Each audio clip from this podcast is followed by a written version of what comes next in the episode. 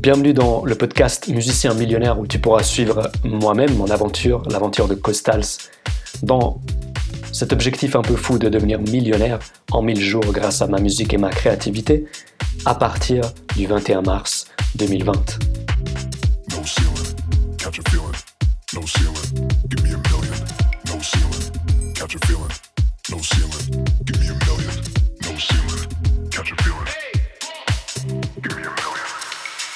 Salut l'artiste ici, Costals, Ivan Ivan, Jellyvan, comme tu voudras.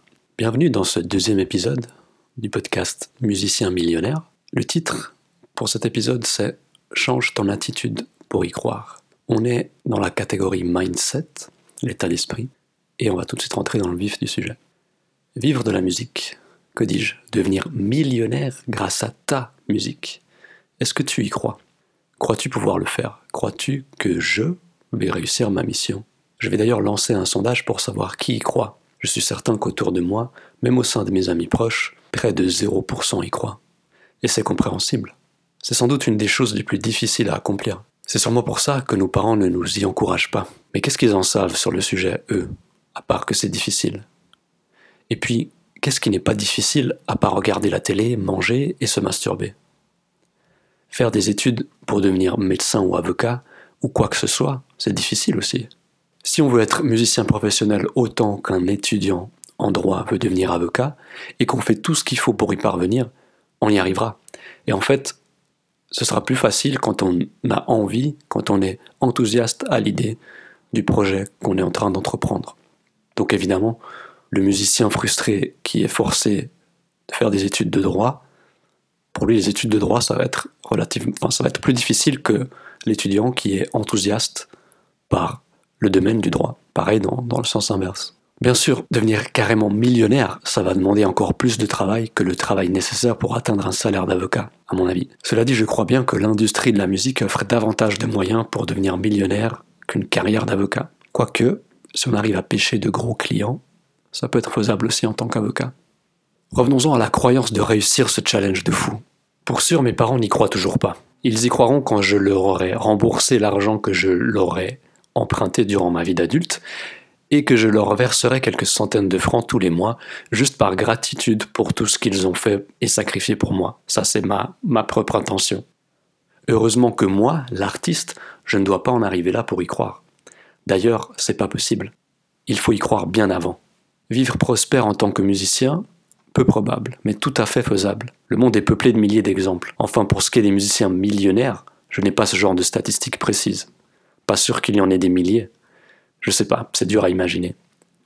Harry Hurstand, auteur de l'excellent livre How to Make It in the New Music Business, la Bible du musicien ambitieux, a déclaré que plus de 30 000 artistes vivent de leur revenu streaming Spotify. La source, c'est quelqu'un de chez Spotify. Je suis sûr que pour toi qui écoutes, ta vision vient de changer. Il y a quelques secondes, tu ignorais complètement que plus de 30 000 artistes vivent de leur revenu streaming Spotify. Prenons l'exemple du rappeur américain Lucidius. Il y a un an, il touchait 20 000 dollars par mois, uniquement avec le streaming sur Spotify. Aujourd'hui, ça doit être davantage. Sa recette, une identité bien définie, parce qu'il a, il utilise un thème bien précis qui est la santé mentale pour ses textes, et donc ça va toucher forcément un public cible qui semble être, de ce que j'ai vu, beaucoup de filles, davantage de filles et des jeunes filles, des adolescentes. Il y aura forcément aussi des, hommes dans le, dans le lot, mais j'ai vraiment vu une majorité de filles parmi ses fans. Une identité bien définie, ça fait partie de sa recette, et également une maîtrise de l'outil Facebook Ads qui lui a permis de développer son audience sur Instagram et Spotify. Encore une fois, ma source c'est Harry Hurstand, qui a créé avec Lucidius le cours pour la Harry Steak Academy Streaming and Instagram Growth. Il y a le lien dans l'article attaché à ce podcast, à cet épisode, et dans la description. Un lien direct vers le cours en question. Je tiens à préciser que j'ai pas encore suivi ce cours, mais que c'est mon intention. J'ai pas encore le budget, mais dès que possible, je vais clairement suivre ce cours et je suis sûr que je vais apprendre énormément et que ça me sera extrêmement bénéfique. Notamment dans, mon objectif, justement, de devenir millionnaire grâce à ma musique. Faisons le calcul. Avec un revenu de 20 000 dollars par mois systématique, en 4 ans et 3 mois, on est à 1 million. Seulement avec Spotify. Ce qui est impliqué, c'est la création et publication de musique bien définie et la maîtrise de Facebook Ads et Instagram. Lucidius, il y a trois ans, en était là. 150 auditeurs mensuels sur Spotify, 45 followers sur Spotify, environ 1500 likes sur Facebook, environ 1200 followers sur Instagram, moins de 100 dollars par mois provenant de sa musique. Aujourd'hui, il en est là. Plus de 560 000 auditeurs mensuels sur Spotify, 131 378 followers sur Spotify, environ 240 000 likes sur Facebook, environ 165 000 followers sur Instagram et entre 15 000 et 20 000 dollars par mois provenant de sa musique.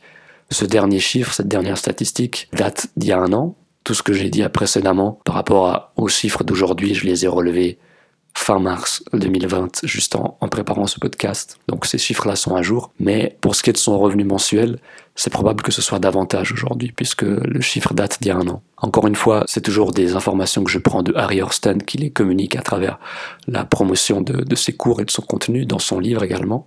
C'est intéressant de noter également qu'un artiste qui arrive à ce genre de chiffres a probablement eu l'occasion de faire des placements en publicité, série ou autre, je suppose. Un placement pour une publicité, ça peut payer jusqu'à 150 000 d'un coup, sans devoir faire des campagnes Facebook Ads et devoir passer du temps sur du marketing et de la promotion. Je trouve intéressant de relever également la quantité de musique publiée par Lucidius. De 2015 à début 2020, il a sorti sur Spotify et probablement toutes les majeures plateformes de streaming et téléchargement trois singles un en 2017 et deux en 2019, trois albums en 2015, 2016 et 2019. C'est pas non plus une quantité énorme de musique, mais il y a quand même trois albums et ces trois singles en cinq ans. En fait, il nous suffirait d'imiter le comportement et l'attitude d'un artiste millionnaire et on devrait s'en sortir. D'ailleurs, ça pourrait faire l'objet d'un épisode en soi, j'en prends note. Maintenant, je vais te raconter mon propre background pour te donner une idée d'où je viens et qu'est-ce que j'ai fait avant de lancer ce podcast. Je ne commence pas de zéro. J'ai une certaine expérience et un certain nombre d'heures de pratique accumulées. J'ai commencé à faire de la musique en 2010, très sporadiquement pendant 8 ans, c'est-à-dire que c'était pas du tout constant et je pouvais passer de relativement longues périodes sans faire de musique. À la septième année, en 2017, j'ai sorti un album et un EP. Pendant tout ce temps, au fond de moi, je n'y croyais pas. Je ne croyais pas à fond qu'un jour je vivrais vraiment de la musique et encore moins avec un million en banque. C'est seulement après avoir créé l'habitude de faire de la musique absolument tous les jours, après quelques mois de discipline, que j'ai commencé à y croire. En octobre 2018, je me suis dit que j'allais pondre 90 idées musicales, des idées et non pas des morceaux terminés. Et c'est seulement après avoir accumulé ces 90 esquisses que je m'autoriserai à écouter ce que j'ai fait. Après environ 4 mois, j'ai écouté petit à petit ces 90 projets. Et là, force était de constater que j'avais définitivement les capacités de faire non seulement de la bonne musique, mais aussi dans un style unique. Comme j'avais plein d'idées différentes, j'ai commencé à imaginer y placer dans des jeux vidéo, des films et des séries, en plus de mes propres projets. J'avais là une preuve essentielle qu'il serait possible pour moi de vivre de ma musique. Bien évidemment, savoir faire de la bonne musique en soi, ça ne suffit pas. Il faut que le monde entende notre musique, pour que grâce à elle, on puisse non seulement respirer, mais aussi manger et payer le loyer. Dans tous les cas, un grand pas avait été franchi. À partir de là, c'était très facile pour moi d'y croire je ne pouvais pas ne pas y croire. Et donc, ce qui m'a permis d'y croire, c'est mon attitude, mes actions, ma constance, ma discipline. La passion et être bon dans un domaine, ça ne suffit pas pour réussir. Réussir dans le sens d'aller au bout des choses, en devenir maître et éventuellement se mettre à l'aise financièrement grâce à tout ça. Pour ce faire, il faut une attitude de gagnant. L'attitude permet les actions qui nous rapprocheront jour après jour de notre but ultime. L'attitude n'est pas strictement action, mais aussi pensée, on pourrait dire que l'attitude, c'est notre comportement en général, ou comportement selon certaines situations, contextes, ou encore envers un certain objectif. Pour moi, ça commence avec la discipline de faire de la musique tous les jours, puis d'installer une à une plusieurs habitudes saines qui vont me permettre d'être la meilleure version de moi-même et d'atteindre mes objectifs. D'ailleurs, après la musique au quotidien, j'ai récemment réussi à installer les habitudes d'aller marcher tous les matins et faire une routine de Qigong. Les bonnes habitudes, voilà un autre sujet pour un prochain épisode. Si je t'invite à créer au moins une idée musicale par jour et que tu commences à trouver des excuses pour ne pas le faire, voici déjà une mauvaise attitude. Bien sûr, je comprendrais tout à fait si tes réactions seraient dues au fait que tu ne sais pas encore comment tu t'y prendrais, parce que tu as un emploi du temps chargé, etc. Voici alors ta première opportunité pour adopter une bonne attitude et peut-être changer une habitude de comportement. Ton esprit pourrait s'exclamer pour de multiples raisons à cette idée de faire de la musique tous les jours, comme par exemple 1 impossible, trop de choses à faire, ça n'est pas ma priorité. 2. Je fais de la musique seulement quand je me sens inspiré, motivé. C'était mon cas pendant presque 10 ans, jusqu'au jour où j'ai compris que je ferais mieux de ne pas attendre l'inspiration et la motivation, ce qui reviendrait à prendre une décision basée sur mes émotions, c'est-à-dire comment je me sens dans l'instant. Alors que concrètement, même si je ne me sens pas bien, à moins d'être mourant ou en grande douleur physique, je peux tout à fait faire de la musique. D'ailleurs, ça va même améliorer ma condition, mon humeur, mon énergie. Avec les deux exemples que je viens de citer, on est dans la réaction, dans la réactionnelle, dans l'émotionnel. Rien de plus normal que de penser ces choses, ça m'est arrivé aussi pendant longtemps, et ça m'arrive encore parfois. En revanche, après avoir observé ces pensées réactionnelles, on peut penser intentionnellement avec une autre perspective et se dire par exemple, ok, là l'idée de, faire de la musique absolument tous les jours, là comme ça, ça me paraît compliqué, mais c'est normal, c'est une nouvelle idée, c'est un challenge que j'accepte, je suis pas habitué à ça. Comment puis-je m'assurer de faire au moins quelques minutes de musique chaque jour sans faute? Et de quelle manière m'y prendre? Je reviendrai dans un autre épisode sur mon approche à la création musicale qui fait toute la différence. Dans ce dernier cas, on accepte l'inconfort et on fait appel à notre créativité pour relever le défi et trouver des solutions. À l'échelle mondiale de la population, très peu de gens ont développé cette attitude, aptitude. Et là, rien qu'avec ce type de comportement, tu feras d'énormes progrès en très peu de temps. Tu te démarques de ouf. C'est pas facile parce qu'il faut aller au-delà de l'inconfort. Je reviens souvent à ces mots très importants que tu devrais imprimer pour être sûr de les lire tous les jours, et moi de même. Tout ce qui vaut la peine, eh bien c'est une peine. Le simple fait d'accomplir cette action vaut cette douleur, cette difficulté éprouvée. Faire avec les moyens qu'on a actuellement. Tu risques souvent d'entendre ton esprit te dire que tu manques de moyens. Tu ne possèdes pas un iMac dernier cri, tu n'as pas d'argent pour acheter un clavier MIDI, tu ne sais pas jouer d'un instrument, tu n'as aucune notion de solfège, tu n'as pas de quoi investir dans du coaching, ou tu penses qu'un coach ça ne t'aidera pas vraiment, ou alors tu n'as pas le temps. C'est sans fin. On manquera toujours de quelque chose si on y pense. Personnellement, je manque cruellement de connaissances en théorie musicale, et bien que je touche un peu, je n'ai pas la maîtrise d'un instrument. La solution est encore une fois une opportunité pour grandir et développer ta créativité. Utilise tes limites pour faire quelque chose d'unique que personne d'autre ne pourra faire. Fais avec tes moyens actuels, quels qu'ils soient. Voyons maintenant 9 attitudes pour garantir ton succès. Étant donné que ce podcast est destiné aux musiciens ambitieux et que je le suis moi-même, quand je vais parler en tu, ça sera également pour m'adresser à moi-même, notamment pour les suggestions qui suivent. 1. Être proactif. Autrement dit, éviter de procrastiner et perdre du temps. Dans la vie de musicien, on ne peut vraiment pas s'ennuyer, il y a toujours quelque chose à faire. Cela dit, je tiens à prévenir le burn-out. Je t'invite alors à te reposer. Repose-toi aussi dur que tu travailles. Sois proactif aussi dans ton repos. Ça méritera un épisode en soi spécialement important pour les introvertis comme moi. 2. Écoute activement. Tu auras peut-être remarqué qu'il est rare de rencontrer quelqu'un qui nous écoute attentivement en s'intéressant vraiment à nos propos sans avoir d'idée derrière la tête pour tirer du profit, autre que la simple joie des relations humaines. Deviens l'une de ces personnes et ton succès sera garanti. Tu te feras des amis facilement, tu développeras un réseau solide et ça augmentera tes opportunités. Savoir écouter, ça se pratique simplement en se taisant et en posant des questions. Il faut se mettre soi-même de côté, ne pas se précipiter à parler de soi et vouloir connaître l'autre. Une règle pourrait être de ne jamais parler de soi sans qu'on nous y invite. Et quand on nous y invite, rester bref et presque mystérieux la première fois. Sois l'une de ces agréables personnes qui n'interrompt jamais quelqu'un qui s'exprime, qui sait se taire et écouter avec un intérêt sincère, et également trouver les bons petits espaces, les silences, pour rebondir quand ça fait sens. S'intéresser aux autres est le meilleur moyen pour qu'on s'intéresse à toi. 3. Résoudre des problèmes, les tiens et ceux des autres. Je ne parle pas de devenir un Saint Bernard et faire carrière comme samaritain bénévole. Prends le temps régulièrement d'observer le monde qui t'entoure, les différents systèmes. Qu'est-ce qui pourrait être optimisé? Quel problème existe et mériterait une solution pour rendre plus simple notre vie et celle d'autres personnes? Derek Sivers est devenu millionnaire par accident en créant CD Baby, le premier distributeur de musique en ligne pour musiciens indépendants. C'était au début d'Internet et à l'époque la musique indépendante se vendait sur CD. Derek a résolu un problème en créant un site pour vendre directement ses propres albums à ses fans sans devoir passer par un label et tous les intermédiaires. C'était avant PayPal. Après quoi, un, puis deux, puis trois amis musiciens lui ont demandé s'ils pouvaient vendre leurs CD via son site. Et puis quand il a commencé à recevoir des demandes de gens qu'il ne connaissait pas, il a demandé une contrepartie financière pour le temps de travail et les dépenses requises.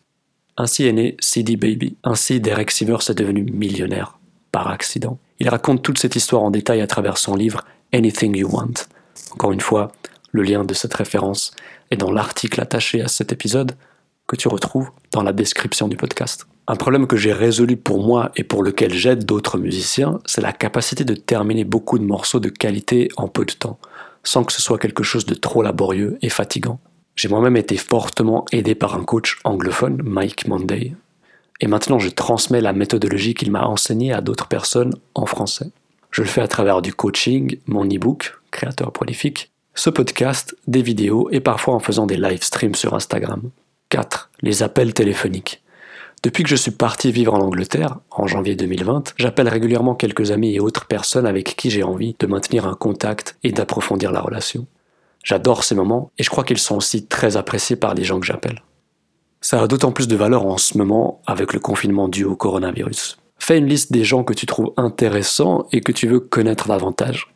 Tes amis proches, mais pas seulement. Pratique les suggestions du point 2 sur l'écoute active. Pose des questions, intéresse-toi à eux, écoute-les Peux-tu les aider d'une quelconque façon? 5. Développer notre réseau. Voici mon gros point faible jusqu'à récemment.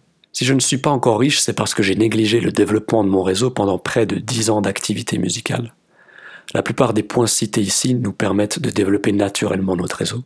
Il faut être attentif à être autant actif hors ligne que en ligne. Comprendre que rien ne vaut une discussion in real life et dans le cas échéant, privilégier les appels téléphoniques plutôt que les communications écrites. Personnellement, j'essaye de me forcer d'utiliser les communications écrites seulement pour les questions pratiques ou parfois pour partager un article, une de mes musiques, quelque chose d'intéressant, ou alors envoyer des mèmes et faire rire les gens. Mais au-delà de ça, j'ai pas de réelle conversation par écrit. 6. Rencontrer en personne les artistes locaux de notre scène en allant les voir jouer en live. Ça, c'est quelque chose que j'ai pas fait assez souvent jusqu'ici. Encore une fois, le confinement dû au, virus est problématique, mais dès que tout ça euh, sera terminé, ça va clairement être quelque chose que je vais faire chaque semaine. J'ai envie de dire minimum une fois par semaine, peut-être en moyenne deux fois par semaine, d'aller à un concert d'artistes qui, qui, qui m'intéressent, qui sont dans la même scène que moi, même scène musicale, et d'aller à leur rencontre. C'est une bonne opportunité aussi pour rencontrer des gens qui peuvent être nos potentiels fans. Si tu vas au concert d'un artiste qui qui est similaire à ce que tu fais, eh bien là, tu auras plein de personnes qui devraient être également intéressées par ta musique. 7. Devenir un leader, par exemple en encourageant, en partageant, en collaborant, en créant un podcast, un label, une série d'événements. Je ne vais pas m'étaler là-dessus, c'est certaines choses que, que tu me vois faire et sur lesquelles je reviendrai éventuellement lors de futurs épisodes. 8. Maîtriser les outils informatiques et Internet c'est absolument indispensable. À notre ère, on a tout intérêt à s'intéresser un minimum et comprendre comment fonctionnent des services de mailing list comme Mailchimp, comment créer et tenir un site web, le fonctionnement des réseaux sociaux les plus utilisés selon notre public, et je dirais même avoir un minimum de capacité avec Photoshop et un logiciel de montage vidéo. Au pire des cas, si vraiment ça ça nous emballe pas, il faut se donner les moyens de payer des gens qui aiment faire ce genre de choses pour qu'ils les fassent à notre place. Mais évidemment, quand on débute, on n'a pas forcément encore ce genre de budget. 9. Installer des bonnes habitudes une à une. À commencer par faire de la musique tous les jours. Dans mon livre Créateur prolifique, le lien est dans la description de cet épisode et dans l'article correspondant, je raconte précisément comment j'ai développé l'habitude quotidienne de la création musicale. Ça fait maintenant 11 mois que je crée au moins une idée musicale par jour. Et comme je le mentionnais précédemment, ces derniers mois, j'ai également installé solidement les habitudes d'aller marcher tous les matins, 20 à 30 minutes, et faire une routine de Qigong de 20 minutes environ, le, soir, le matin également, et le soir écrire mes pensées et planifier le lendemain. Je parlais de neuf attitudes, mais en fait, je viens de voir que j'en ai listé une dixième, qui est celle de devenir maître de tes émotions, ce qui va nous permettre de faire des choix rationnels. Apprendre à contrôler ton esprit et ne pas te faire contrôler par ton esprit, c'est un travail de tous les jours. Un des avantages, et pas des moindres, c'est qu'on pourra alors faire davantage de choix rationnels plutôt que des choix basés sur nos émotions. Pendant 30 ans, j'ai été guidé par mes émotions, ce qui m'a coûté un certain lot d'erreurs qui ont fortement ralenti ma progression. Si j'avais compris ça et développé cette aptitude à 20 ans, Aujourd'hui, à 32 ans, je serais déjà multimillionnaire et au top du game de la musique depuis quelques années. Je sais que je vais paraître un peu prétentieux parfois, peut-être, au début de ce paragraphe par exemple, ce que je comprends, puisque personne ne peut être dans ma tête et vraiment me connaître et avoir ma perspective, ma vision du monde, mes connaissances. Crois-moi, je suis toujours honnête. évidemment, je suis aussi toujours sujet à l'erreur. Je réalise qu'il y a en fait une onzième attitude dans ma liste. Se reposer plus que ce qu'on croit, extrêmement important. T'as pas idée à quel point t'as besoin de repos. C'est encore quelque chose que je dis dans mon single Oxygène. C'est comme ça. En Occident, on est des hyperactifs. Si c'est pas le boulot ou la société qui nous met la pression directement, on se l'inflige à soi-même. Ou alors je parle que pour moi. Encore une fois, ce message s'adresse avant tout à moi-même. Mec, fais tes siestes de 20 minutes tous les jours, sans faute. Tu sais bien à quel point ça te fait du bien. Mets moins de choses dans ta to-do list du jour. Prends bien soin de faire des pauses toutes les 25 minutes, comme t'y invite l'application Time Out. Tous les jours, va jouer dehors avec un ballon ou comme bon te semble. Mais joue et bouge ton corps. C'est le repos de l'esprit. Ça te recharge. Et tu pourras faire un meilleur travail en te sentant relaxé. Je vais conclure cet épisode en parlant du choix que j'ai fait en janvier, enfin un petit peu avant d'ailleurs, de changer de ville, d'aller vivre ailleurs, notamment pour la musique. Après 29 ans de vie à Genève en Suisse, j'ai enfin fait le pas d'aller vivre ailleurs, et pas n'importe où, dans l'une des villes d'Europe les plus effervescentes et intéressantes en termes de créativité et de musique. Ça m'a drôlement stimulé et donné de l'enthousiasme de faire ce move. C'était un changement vraiment bienvenu. C'est peut-être con à dire, mais c'est vrai. Il m'est plus facile d'être entreprenant ici qu'en Suisse, où j'étais davantage dans ma zone de confort et où j'avais forcément plus de contacts qu'ici en Angleterre. C'est clairement une expérience de vie que j'encourage, d'aller vivre dans une autre culture et s'immerger complètement. La région de Bristol, c'est aussi le berceau du trip-hop. Massive Attack et Tricky notamment y sont originaires. Le trip-hop, c'est un genre qu'on associe souvent à ma musique et qui m'inspire particulièrement. J'ai vraiment la conviction d'être au bon endroit, comme j'ai cru avoir l'impression de ne pas l'être en vivant à Genève. Pour finir, je vais juste mentionner mes priorités du moment, faire le point à ce niveau-là. En considérant que je sors un projet par mois sur mon label Caminar, je me focalise sur la finition d'un maximum de morceaux, histoire d'avoir au plus vite au moins 6 mois de projet prêt à l'avance et une idée claire des 6 mois suivants. En plus des sorties du label qui bientôt concerneront également d'autres artistes, j'aimerais sortir 2 à 3 morceaux par mois sous différents noms. J'aimerais expérimenter avec des projets drum and bass, ambient et hip-hop sans tout mettre sous un même nom. Mais entre-temps, je suis arrivé à d'autres idées qui sont celles de peut-être me focaliser sur un genre assez précis parce que j'ai ce problème d'être trop éclectique et que, c'est dur de mettre une étiquette de genre précise sur ma musique. Et je pense que ce serait intéressant pendant un certain temps de sortir de la musique, entre autres, mais en priorité, vraiment en ciblant une scène musicale précise. En parallèle à tout ça, j'essaye de décrocher des jobs freelance en ligne sur Upwork et Fiverr. Enfin, pour développer mon audience, promouvoir ce podcast et mon livre Créateur prolifique, et pourquoi pas décrocher quelques élèves pour du coaching, je fais ponctuellement des live streams sur Instagram. C'est spontané ça me permet, entre autres, de préparer au mieux les épisodes de Musiciens Millionnaires. Discuter sur ces sujets avec d'autres personnes m'amène à trouver d'autres perspectives et à avoir de nouvelles idées. C'est aussi super utile pour adapter le contenu selon ce que mon audience désire le plus. J'ai aussi envie de mentionner cette dernière idée que j'ai eue de faire avec une certaine régularité des interviews via Instagram en live stream. Voilà, c'est la fin de ce deuxième épisode. Je t'invite à checker l'article associé pour notamment retrouver les références qui sont citées tout au long de l'épisode et me suivre sur les réseaux sociaux at costalsdelmar. Les liens sont dans la description. À bientôt.